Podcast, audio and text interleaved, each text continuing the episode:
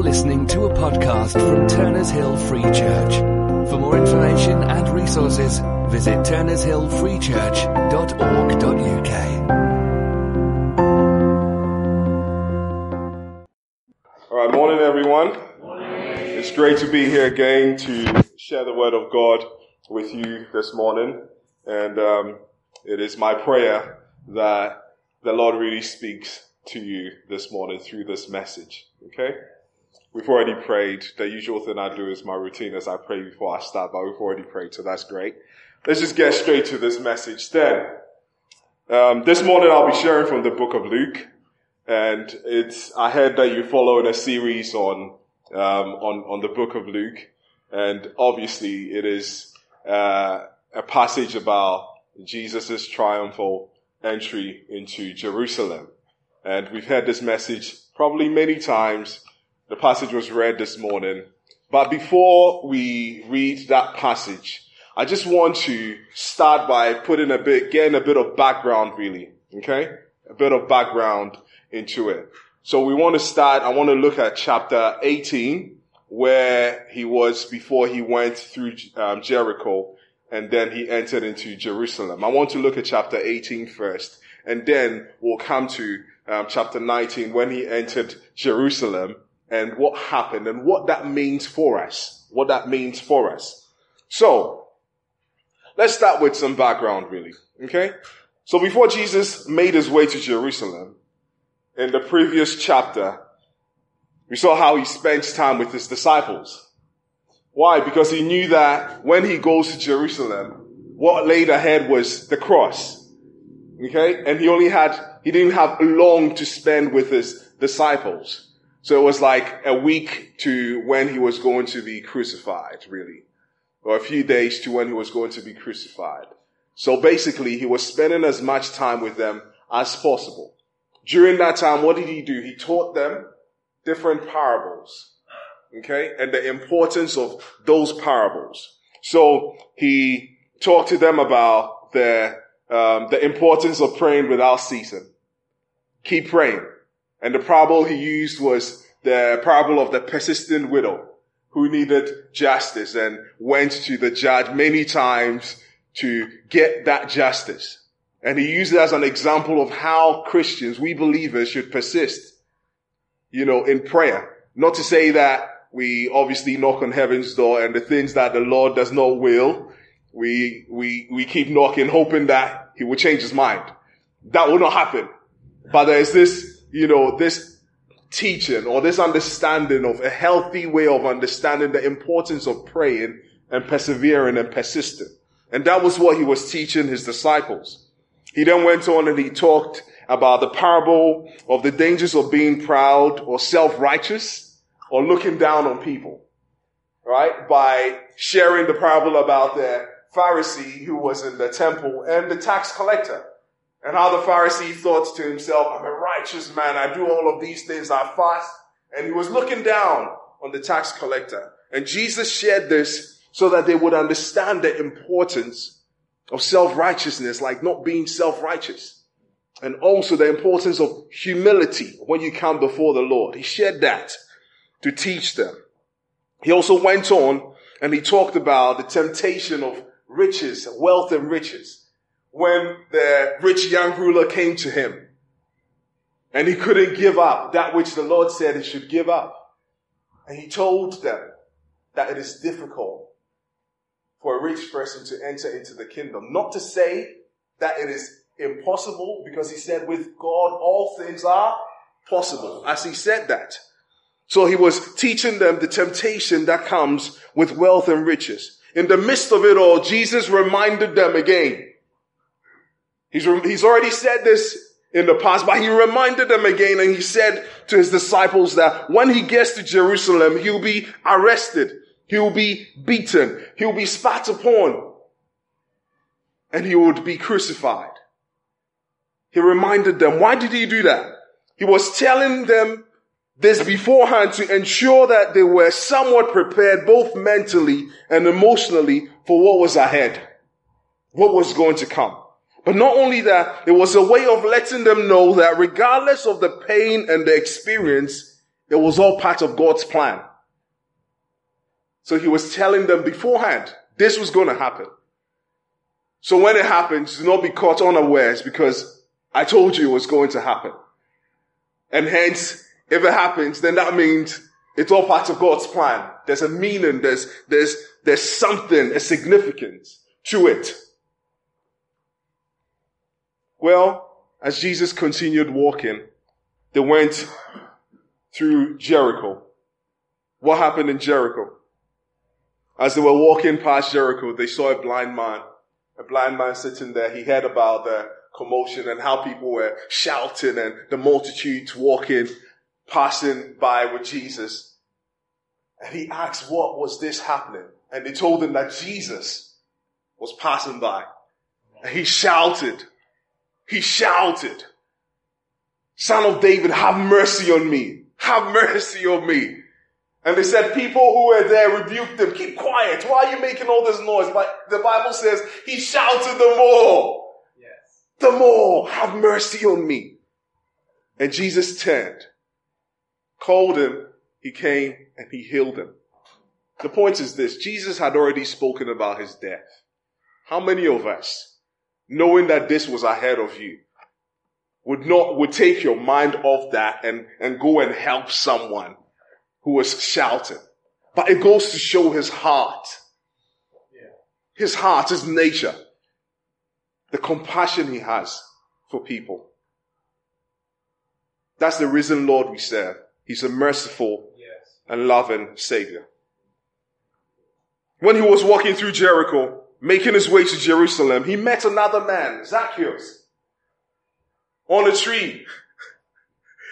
The Bible says that Zacchaeus was the chief tax collector. Okay, so he was one of the top guys who exacted, like they used intimidation, violence to get tax, taxes from people and his own people. And not only that, they took a lot from them, more than what was required. And that was what made him a very rich man. And when we talk about tax collectors those days, when you read some of the commentaries, it says that these men were obviously hated by um, the, the people, their friends or their, their neighbors, the other Jewish people. So they were targets and they had guards with them. They had armed men with them. That was the way they went to get the taxes from others. So this was a man who was, and he was a notorious man. And he was on the tree, waiting for Jesus to pass by. And when Jesus came, Jesus looked past all of that, all of that, and told him to calm down. Went in, had a meal with him. But just before Jesus would leave, Zacchaeus said to him, this shows that he was a transformed man when he came to Jesus. Zacchaeus said to him that if I've defrauded anyone, if I've taken anything from anyone, I will repay fourfold. Fourfold. That's really important. That shows that this man's heart was transformed. It was melted. And if you are going to pay back people fourfold, that means that you're willing to give it all up just to follow Christ. But what I want to point out is this. The rich young ruler wasn't willing to give it up. Here's Zacchaeus one who is known as a notorious man, who does all of these things, and he was just willing to give it all up just for the sake of following Christ. It's amazing. This man's heart was melted, transformed. After that, they made their way to Jerusalem. And this is where the passage leads. Luke 19, 28 to 40. Luke 19, 28 to 40. It reads. You can read out there. This is the ESV version. It reads. And when he had said these things, he went on ahead, going up to Jerusalem. When he drew near to Bethphage and Bethany at the mount that is called Olivet, he sent two of his disciples saying, go into the village in front of you, where on entering you would find a colt tied on which no one has ever yet sat. Untie it and bring it here. If anyone asks you, why are you untying it? You shall say this. The Lord has need of it. So those who went, went away and found it just as he, as he had told them. And as they were untying the colt, its owners said to them, why are you untying the colt? And they said, the Lord has need of it. And they brought it to Jesus and throwing their cloaks on the colt, they, they set Jesus on it. And as he rode along, they spread their cloaks on the road. And he was drawing, as he was drawing near, already on the way down the Mount of Olives, the whole multitude of his disciples began to rejoice and praise God with a loud voice for all the mighty works that they had seen, saying, Blessed is the King who comes in the name of the Lord. Peace in heaven and glory in the highest. And some of the Pharisees in the crowd said to them, said to him, Teacher, rebuke your disciples. He answered, I tell you, if these were silent, the very stones would cry out. So I know that this is a passage that we've read many times before. If you've been a Christian for many years, you've read it many times, you know, on Palm Sunday. And we know the historical context to it. We know some of the prophecies that are related to it. So today, I just want to spend some time talking about some three points that really stood out to me and some of the points that we can use, right, and apply to our lives this morning. Okay? So one, point one from this passage we read. When I was reading it, what stood out to me was God will provide. God's provision. That was, that was what stood out to me. See, when you read the passage, you find out that as Jesus was entering, God had pre- prepared a donkey ready for him. It wasn't the first time that that happened. It wasn't the first time it happened. You read Matthew as well in Matthew 17, 27, and we see how Jesus and Peter needed to pay taxes. They needed to pay taxes. And Jesus said to Peter, go, cast a hook into the sea, right? And then if a fish comes up, the first one that you get, open its mouth and you'll find a shekel in there. Use it to pay the taxes. We jump on forward as well when we go to just before the Passover or the day of the Passover. And this was what happened. Luke 22, 7, um, 7 to 13. And it says this. Then came the day of unleavened bread on which the Passover lamb had to be sacrificed. So Jesus went, so Jesus sent Peter and John saying, Go and prepare the Passover for us, that we may eat it. They said to him, Where will you have us prepare it? He said to them, Behold, when you enter the city, a man carrying a jar of water will meet you. Random. A man carrying a jar of water will meet you. That's just random. How many people will be carrying water those days? But he knew it. We'll meet you. Follow him into the house that he enters and tell the master of the house, the teacher says to you, where is the guest room where I may eat the Passover with my disciples?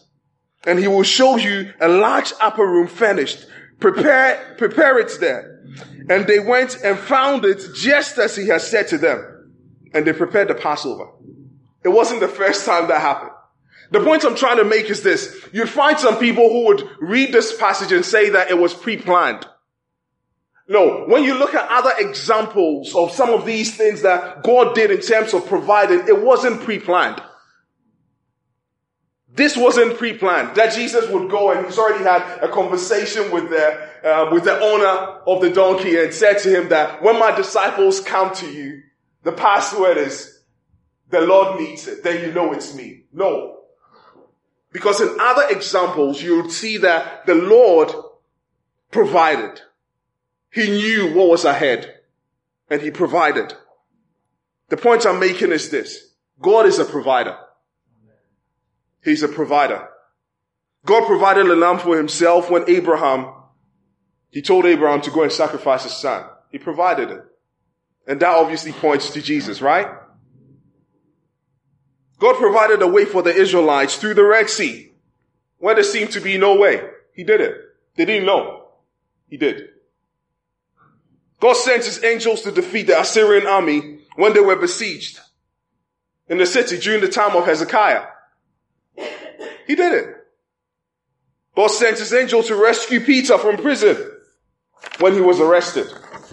The point I'm making is God is a provider. He intervenes for his, during the right time and for his purposes. When he wants to do something in your life at the, at the right time, regardless of what door is closed, that door would open. It will open. The owner of the donkey didn't even have a conversation with him, but when they said the Lord, the master needs it, the Lord needs it, automatically he had to act in accordance to the will of the Lord.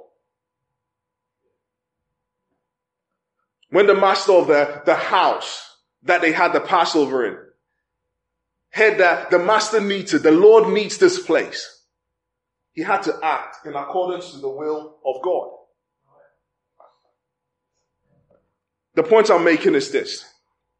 If God can provide a donkey to fulfill a, a prophecy, if he can provide a coin in the fish, in the mouth of a fish, to pay taxes and to keep the tax collectors quiet, if he can provide a room for a meal, then surely he can provide also for your needs. He can. That's the reason why, as a confirmation, that this is the right message. That's the reason why Jesus said, do not be anxious about anything. I've already written this and you shared it this morning. Do not be anxious about anything. That's the reason why Peter also said, do not be anxious about anything. That's the reason why Paul also says, do not be anxious about anything, but in prayer and supplication with thanksgiving, make your request known to God. He is in charge. He knows your needs. Ask and it shall be given unto you. And church, this is not a prosperity gospel. We don't believe in that. That isn't the gospel at all. But there is the truth that God is a provider. He's a provider. I just want to share a quick testimony with you this morning about God's provision. You see, before God calls you, or before He takes you to a place in terms of uh, maturing or growing in faith, He takes you through a journey, experience, different, different experience to sort of anchor your faith, right? We all know that. One of them was when I finished my first degree. You know, I had high hopes. I finished, I had a 2-1. I thought, great, you know, let me get a job straight away. I thought that's it. No more studying, no more reading, writing, um, you know, assignments and all of that. I just wanted a job. One month, two months, and I thought, Lord, what's happening here? What's happening here? Nothing. All doors were closed. Some of the, the jobs that I even had before I had my degree, when I went back to them, they even had, they, they had a position going. When I went back to them, they told me, no, that's with a degree now. So I'm thinking to myself, Lord, what's going on here? So I sat and I was frustrated. And I remember I went to church one Sunday and during the service, can you imagine the pastor was about to preach and he was so moved by the Spirit, he didn't preach. He started, we started worshiping and he said that the Lord wants to assure some people here you feel that He has abandoned you. You feel that He's not hearing your prayers, but He, he is here for you. He has a plan for you. He would answer you. If you feel that way, come forward. Almost the whole church came forward, you know, and I was one of them. I was one of them. And I, I, I received prayer that day. Well, that afternoon I went home. Not, not my home. I went to my mom's house, you know, afternoon lunch, Sunday afternoon lunch. My mom's house was great um, had a meal there, went upstairs, got onto the computer, just thought, okay, let me just look around, you know, Facebook or something.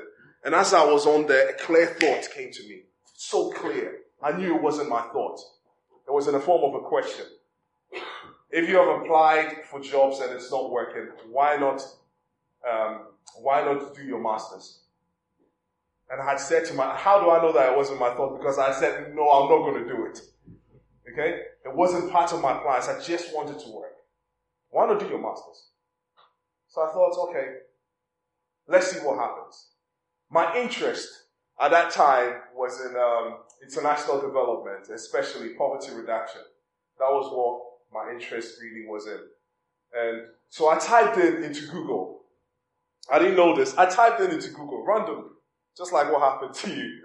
Randomly, right? Poverty reduction postgraduate course. That was what I typed in. The first course that came up. Poverty reduction and development management. I clicked on it. I read about it. I thought to myself, I want to study again. You know, I, I want to do this again.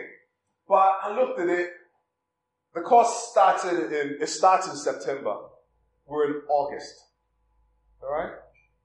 Did they have any place? Three weeks before the course would start. I had to write to them. I said to the Lord, Lord, if this is what you'd have me do, I like it. If this is what you'd have me do, please help me. So I wrote to them and I said, I expressed my interest in it. I sent it to them. And they wrote back a few days later saying that, okay, we only have one place available. One place available. And it's to do with the poverty reduction and development management. Would you like to accept that? One place for me. Alright? That wasn't only it. I said, yes, please. Let's do it. But now it was the money. And if you've been a student who hasn't got a rich parent or something like that, you know that you'd probably be in your overdraft, right? That was what it was for me. And the cost was 8,000 something pounds. What was I going to get this money from? A week later, that was settled.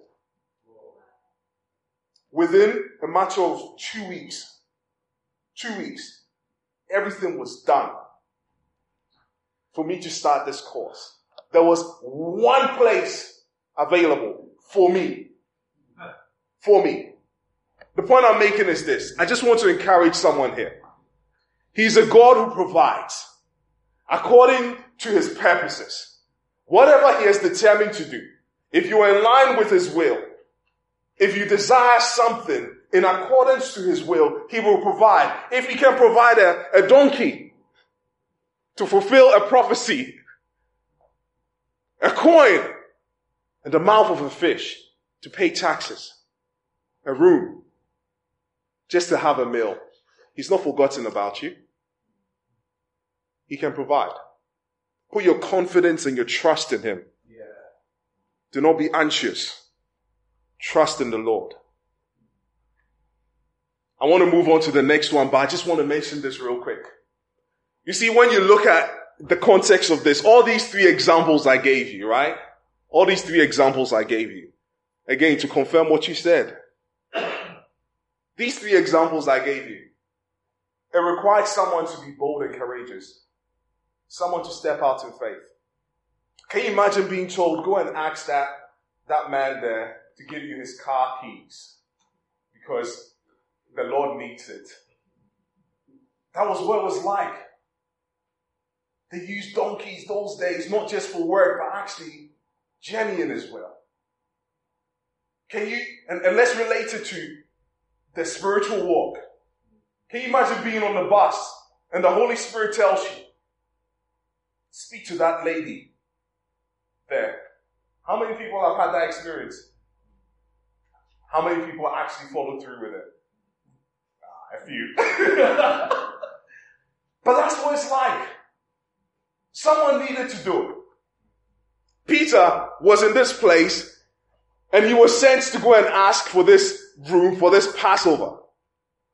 Peter was told to go and cast a, a hook and get, get a fish and get the shekel out of there. I was like, Lord, this does not make sense. Will it happen? But he went to do it anyway. We don't know who was asked to go, but I'm probably sure that it was Peter who was asked to go and get the, the donkey. And the owner was there. I mean, how many people would do that? But the truth is this. God is a provider, but sometimes, sometimes the process of his provision requires us to be bold, to have faith, to be courageous, to step out in faith. So I just want to encourage you this morning. If you have that prompting within you to do, I'm not saying that obviously you do because you have some people that they feel the Lord is speaking to them all the time and whatever they feel they have heard, they'll go out and do it. That's the what I'm saying. Obviously you weigh it up. But there's that place of being courageous, being bold and stepping out in faith. to see the Lord do great and awesome things. Not just in your life, but also in the life of other people as well. Be encouraged this morning. Second point. God is faithful. God is faithful. What do I mean? When you read this, Zechariah prophesied about this 500 years earlier. In Zechariah 9 9. It says this, Rejoice greatly, O daughter of Zion. Shout aloud, O daughter of Jerusalem. That's talking about the, uh, the people of Israel. Behold, your king is coming to you. Righteous and having salvation is he. Humble and mounted on a donkey, on a colt, the fold of a donkey.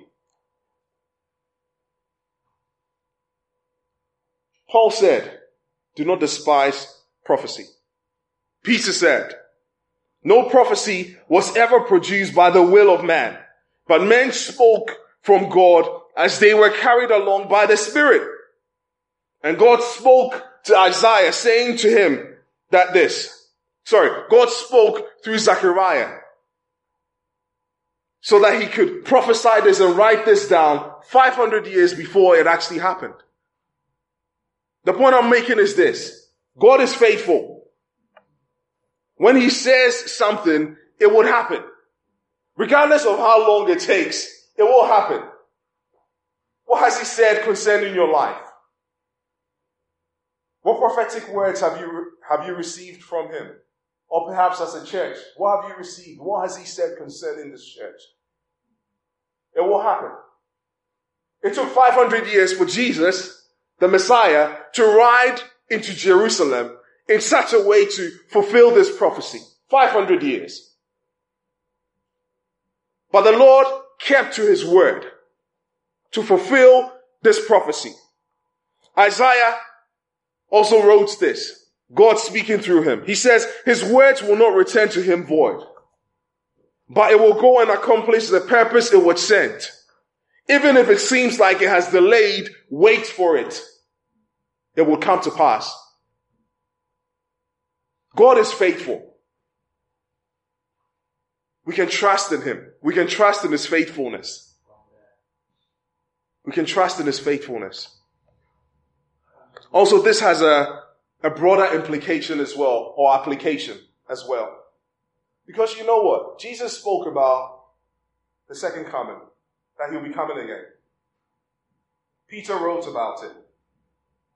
Paul wrote about it. John wrote about it. It's been how many years? 2,000 years? Right? And some people have forgotten. They feel like it's, you know, you'd even find some Christians that don't even want to think about it.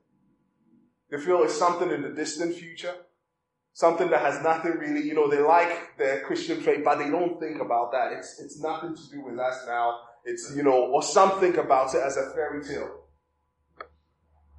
Whilst you also have others that overthink about it, you know. But the point I'm making is this. God is faithful. He has said this. Jesus has said it. Peter has confirmed he said it. Paul has said it. John has said it. It will happen. It will happen. He knows the end from the beginning. He's faithful to his word. When I was young, I had my dad preaching, and one of the things he said was this: if if if this is blue, this this obviously the seat that you have is blue. And God says that it is green. It will turn to green because He's truthful. What He says, it will happen. It will turn to green. What He says will happen, will happen. And let's not forget that. That He's spoken about this. This word was given 500 years before that. And I can assure you, a lot of the Jews have forgotten. They thought it was probably not going to happen. And when it was happening right before their eyes, even the Pharisees couldn't read into it. Because he thought it's one of those things, you know, yeah, is it happening? Is it not happening? How many people ride on a donkey and stuff? He's trying to. But when you look at the text, right before their eyes, wide application. Jesus is coming again. It will happen. But personal application. what has he spoken concerning your life? He is faithful. He would accomplish it. What has he, what has he said concerning this church? He is faithful. He would accomplish it. Put your trust and your confidence in him. Finally, I know I used that God will provide, God is faithful. This one does not follow the same. Jesus identifies with the humble. he does. I just wanted to point that out to you. It stood out to me as I was reading it. See, when Jesus entered Jerusalem, he entered riding on a donkey.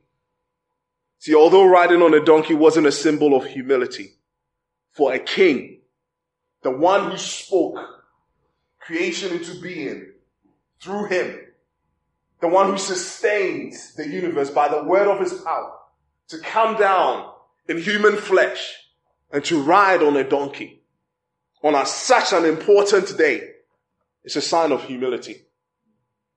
Not just only humility, a sign of peace as well. When you read Zechariah, Zechariah's pro, um, prophecy, it says that humble, sitting on it, humble. Jesus, his identity himself, the way that he carried himself, he, is, he was humble. That's the king we serve. And he identifies with those who are humble. See, most of the people who followed him into Jerusalem, those who were putting their cloaks on the floor for him, they were the lowly people. It wasn't the Pharisees. It wasn't the Sadducees. It wasn't those who were in key positions who thought of him as insignificant. It was those who were lowly, those who were humble. He identifies with them. See, Jesus loved walking with the humble. Jesus talked with them. Jesus hung around with them.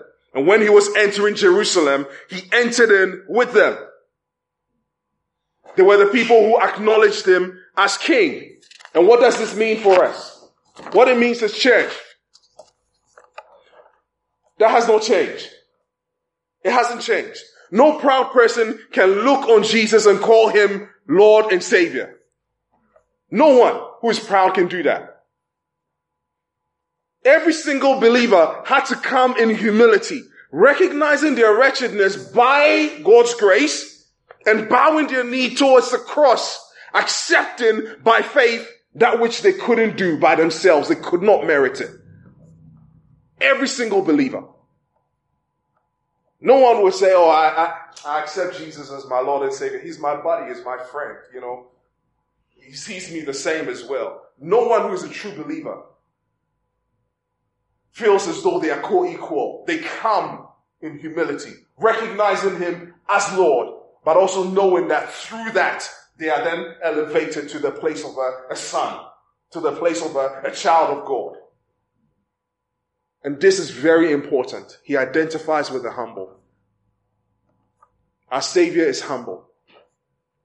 He calls us to be humble, not to look down on people, he spoke about the parable about the Pharisee and the tax collector. Pharisee feeling as though he is better than, than this tax collector. And guess what? It was the tax collector who went home justified. That's what the passage says. Humility moves God's heart. Let's look at the Bible in terms of the Old Testament examples. Let's see what Peter says. Peter says this. God resists the proud, but gives grace to the humble. He resists the proud, but gives grace to the humble. We talked about Zacchaeus earlier. Okay? Climbing on a tree, waiting for Jesus to come by. And you know what? One of the reasons why I feel that Jesus went with him and looked past all of that was because when you talk about, the passage says chief tax collector. This guy has money. He's a rich man. How many people do you know that are well to do? Would climb up a tree just to see some prophet or some teacher or, you know, some, someone that they feel climb the tree. How many? That's a sign of humility. He put aside his pride. He knew that he just wanted to behold this man. And guess what? Because of that, Jesus looked at him and said, calm down. I'm going to sit with you. And his heart was transformed. Humility. We look at the Old Testament example. Saul, King Saul. What happened? When he sinned against God and the prophet Samuel came to him and said to him, what you have done is foolish. You have sinned against God. What did he say? He looked at him and said to him, you know, I know I've sinned, but you know what? Show honor. Show me some honor in front of these people. Respect me in front of them. I know I've sinned, but what's the big deal? Just show me some respect. And because of that, guess what? Not just because of that, but God put him aside because he was a man of pride. On the other hand, David killed a man for his wife. What a, a grievous sin. When the prophet came to him and said to him, listen, you have sinned. He went on his knees, oh, I know I've sinned. Have mercy on me. Not only that, when the child was being afflicted, they said, this king laid aside his royal robes, laid there in sackcloth, fasting, praying, seeking the face of the Lord. Show mercy. And for that, even though he committed such a sin, the Lord still loved him, upheld his kingdom. It says that the Messiah would come from his lineage. Such a blessing, such an honor. I'm not saying that it's only because of humility. What, I just want to point out to you is that humility is essential. It's important. It is important. And church, Jesus identifies with the lowly. He associates with the humble. He honors and lifts them up. And church, our King is humble. And therefore, we also ought to be humble. So today, I just want to encourage you as we celebrate Palm Sunday and remember the way that Jesus entered into Jerusalem and fulfilled that prophecy. Let us also remember this. If you need provision from Him, He is a God who provides. Remember that.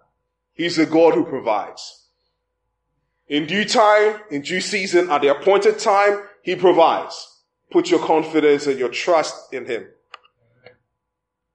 Remember that He's a God who has called us to be bold and courageous.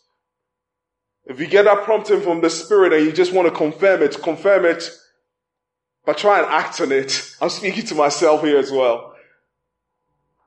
Bold and courageous. And through that, you would experience a blessing from Him. You would see that which He has called you to do. Right? You would see fruits from that. Remember also that He is faithful. He is faithful. To that which He has said, His plans and His purposes, He will see it through. He's faithful. What word has He given to you?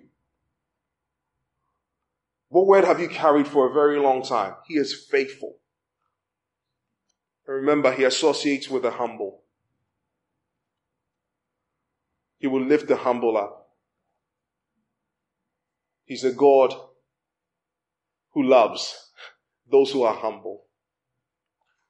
He loves us all, but those who show humility, not just to Him, but actually to other people as well. Jesus associates with them. He's a friend of them. He's friends with them. Shall we pray?